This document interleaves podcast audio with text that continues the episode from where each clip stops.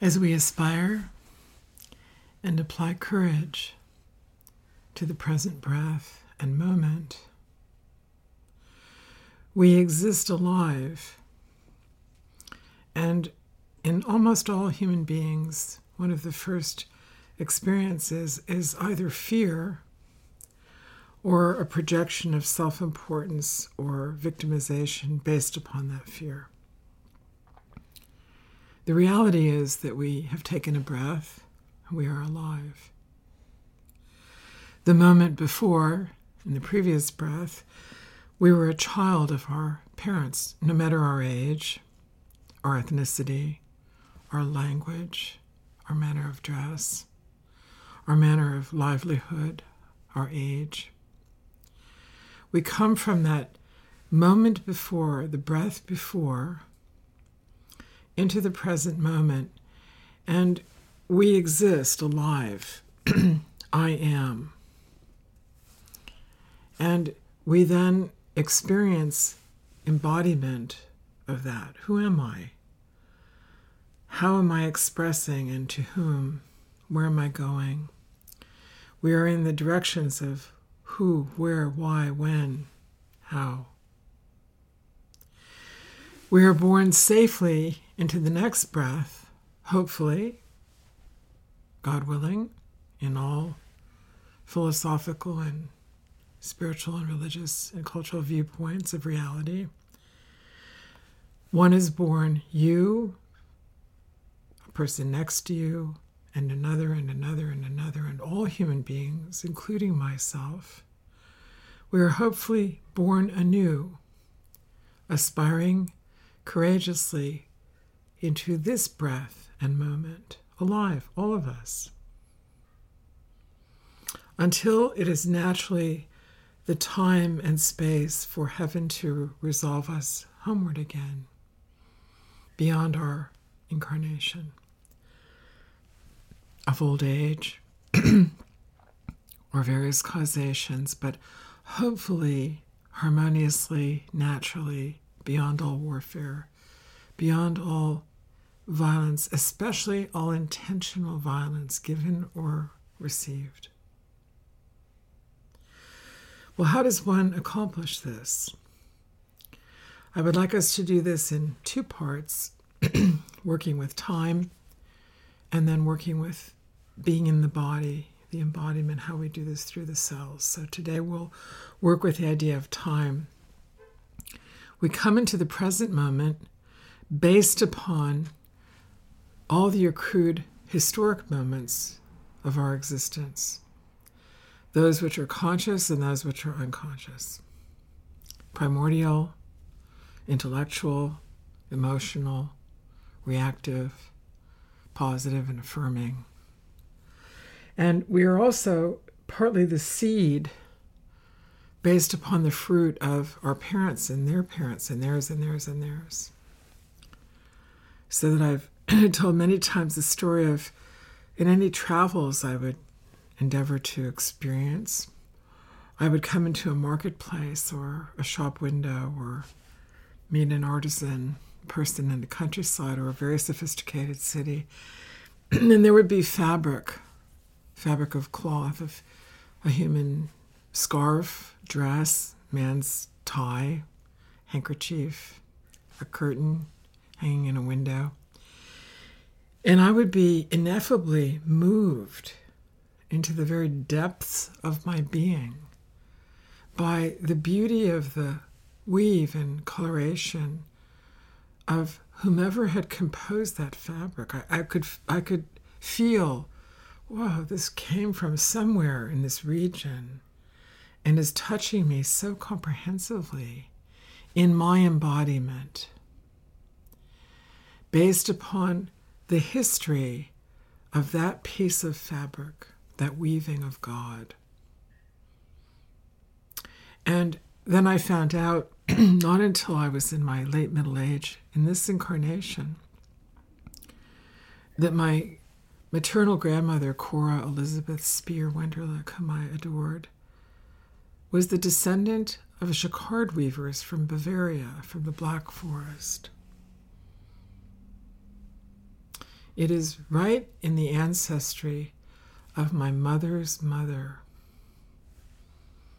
It's right within my heart of hearts, my cells of my body, and I would know the experience when I met it. I was meeting beautiful patterns woven, flowers woven into the texture of a fabric, matelassé from Portugal. Incredible pulled hem stitched linens from tiny villages in uh, parts of northeastern Ireland. Mm, pieces of gorgeous backstrap weaving from Bali with composed with prayers in certain villages to help all evil go back into the universe and resolve itself that the human race might go forward. I actually intentionally visited those villages when I taught a retreat in Bali many years ago, simply to walk among the people who were these weavers.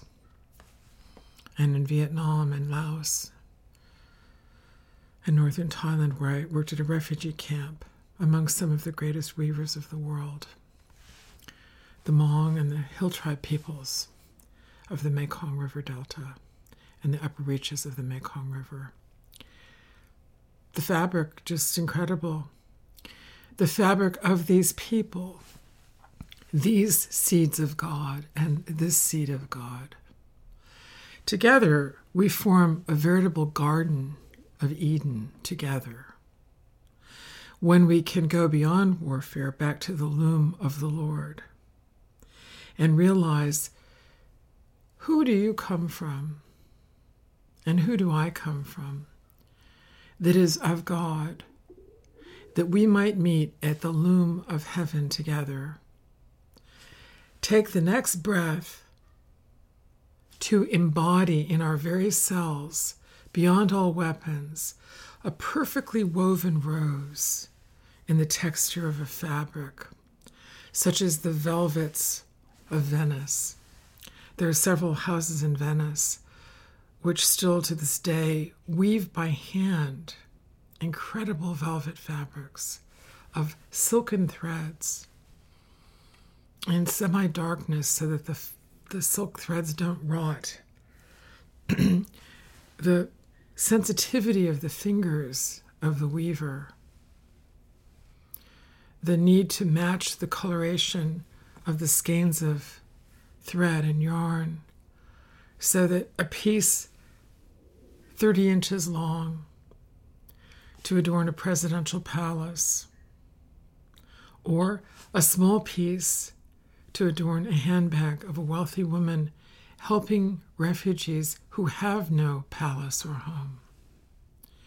The same weaver might sit at the loom of God, creating for the heart of heart of all, all of us, from king to a disenfranchised disenfranchised person, unwanted by anyone except me and you and you and you in the place where the seed of God exists in your heart and mine as one.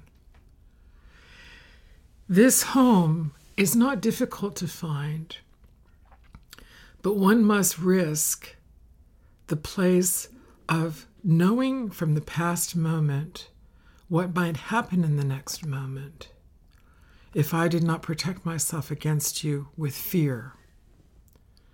See, I, I must let that go and instead use discernment to find my way and for you to find your way so we might bow to the place in one another where God dwells. Namaste. Or greeting and thanking one another. Domo arigato. Oh, merci mille fois, with a kiss on each cheek. When we move into that oneness where the seed in your heart and mine allows the next breath to be partially enlightened or of grace or realized, we begin to be of heaven and the mystery moves through us along with the known parts of our history. And together, that mystery and the known parts of one's history form a weaving on the loom of the Lord. And in the next breath and moment, you and I weave a thread together where we know something together that is the great peace. Like the wampum belts of Deganawida and the Iroquois Confederacy, the Haudenosaunee people of the northeastern United States. there is in this a quality of needing the courage in each of us to be willing to realize our ancestry so that whatever the challenges would be in my late beloved mother, or her mother, Cora, or Cora's mother, Elizabeth, or her mother, or her mother, or her mother, I must be willing to have the courage to call forward the very seed of heaven in the hearts of every one of my ancestresses and in every one of my ancestors, my father and his father and his father and his father, and my mother's father and his father and his father and his father, and the ancestresses of my father's mother and her mother and her mother and her mother. Then what happens is I am willing to embody this principle I am I am both modest and humble, but dignified in studying that which is virtuous and noble. A person might walk by and be aware who's she? Nobody. Doesn't seem like she's anybody because they can't perceive in me something to fight with. Or they react, yeah, I don't like her. She's just too humble. She's just, I don't know who she thinks she is. And the person stays ricocheting off of everything like an electromagnetic time bomb, ready to blow up in the current popular tantrum about anybody and everybody. Cancel him, cancel her, cancel my history, cancel yours, until we cancel the planet. It's not a very conscious way to be a human being. It's extremely popular. Next breath. Don't waste it on that. Allow the Garden of Eden, the seed of the tree of life, of paradise, to arise in your heart of hearts as I pray and practice for this to arise in mine. And in the next breath, I willingly embody the recapitulation of my history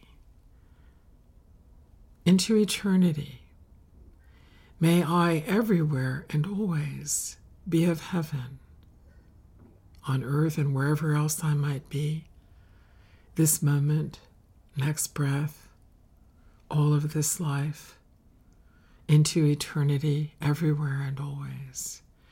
And may you, that we find who we are in the great peace together. Amen.